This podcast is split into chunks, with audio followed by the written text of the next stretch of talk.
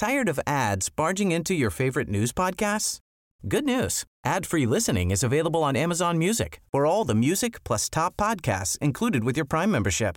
Stay up to date on everything newsworthy by downloading the Amazon Music app for free or go to amazon.com slash news ad free. That's amazon.com slash news ad free to catch up on the latest episodes without the ads. Hello, ako po si Dr. DJ Bandoy, PhD candidate at Genomic Data Scientist sa University of California, Davis at host ng Teka Teka segment na COVID Corner, ang inyong explainer sa latest developments sa COVID-19. This is another episode of Vaccines That Work, ang ating mini-series where we monitor the findings of experts about the COVID-19 vaccines. Para mas maintindihan natin ang mga ito at makita po natin na wala naman pong tapat katakutan o pangamba.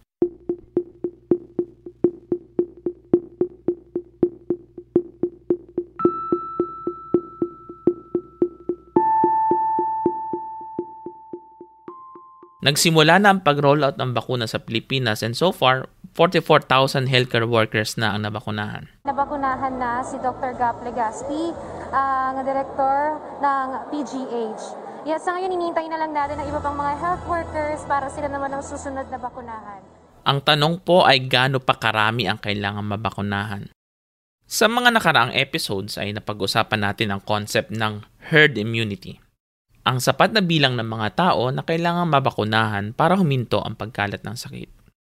Base sa ating computation, ang magic number sa Pilipinas ay 60 million, more or less. That 60 million na kailangan mabakunahan nationwide for life to go back to normal.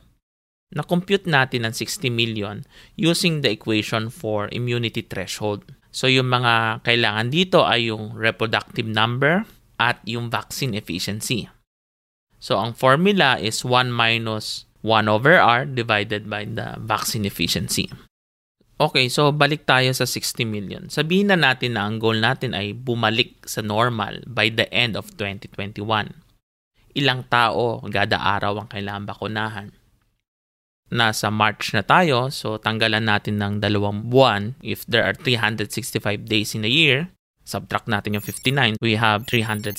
So 60 million divided by 306 equivalent to 160 million divided by 306 is equivalent to approximately 196,078.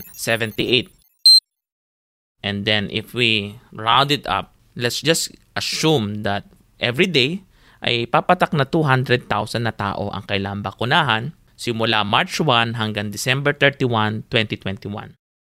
Ito ang figures para bumalik ang buhay sa normal by the end of the year. Ang dami nun. Take note, yung mga vaccines ay dalawang beses ituturok per person.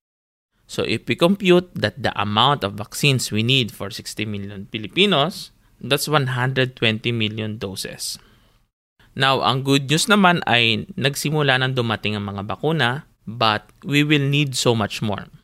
Kasi so far, dalawang batch ng bakuna na dumating.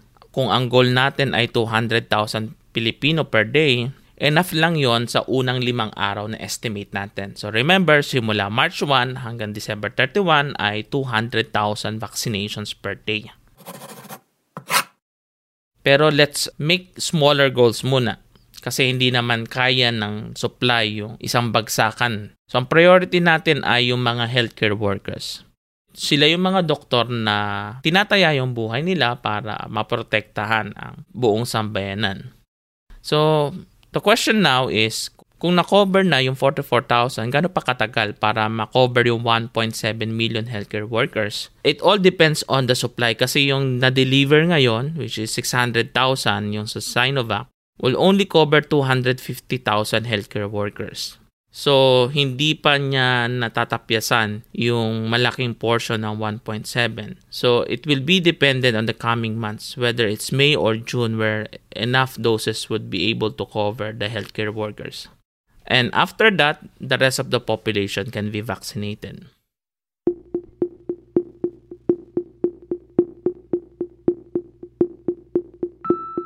Muli ako po si Dr. DJ Bandoy Puma Podcast This episode was produced by Kat Ventura and edited by Mike Asilian.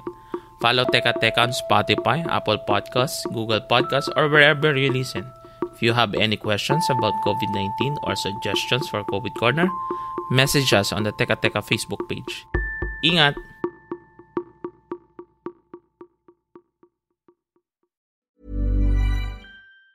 Tired of ads barging into your favorite news podcasts? Good news. Ad-free listening is available on Amazon Music for all the music plus top podcasts included with your Prime membership. Stay up to date on everything newsworthy by downloading the Amazon Music app for free or go to amazon.com slash news ad free.